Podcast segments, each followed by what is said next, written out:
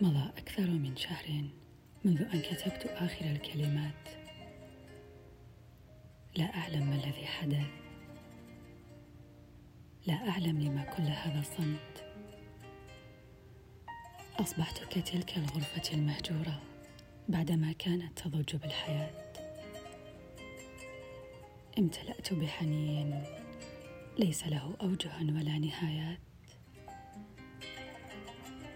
لست أتخبط كما كنت ولا أسعى أيضا.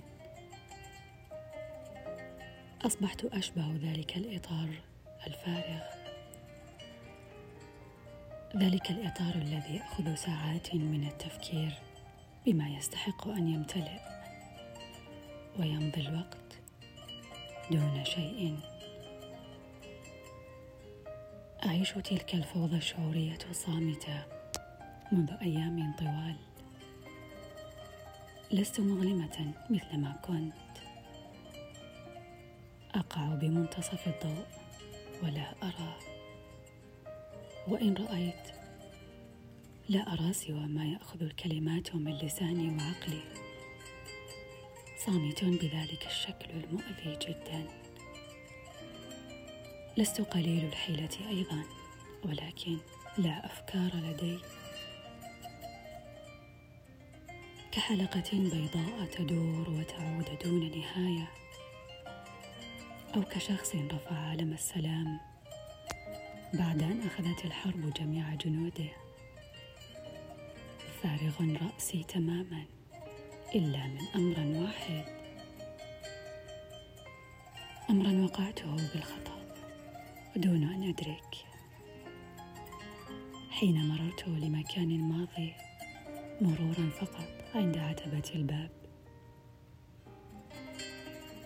بانت التجاعيد على تلك الأرض بعيني. كبرت كثيرا بغيابي. وكأن للجماد روح إنسان تأخذه السنين ويكبر. رأيت قصة حياة أخرى. لم أنصفها يوما ولم أعلم عمق ما قد أعطتني. أوجه الأشخاص وتلك الأصوات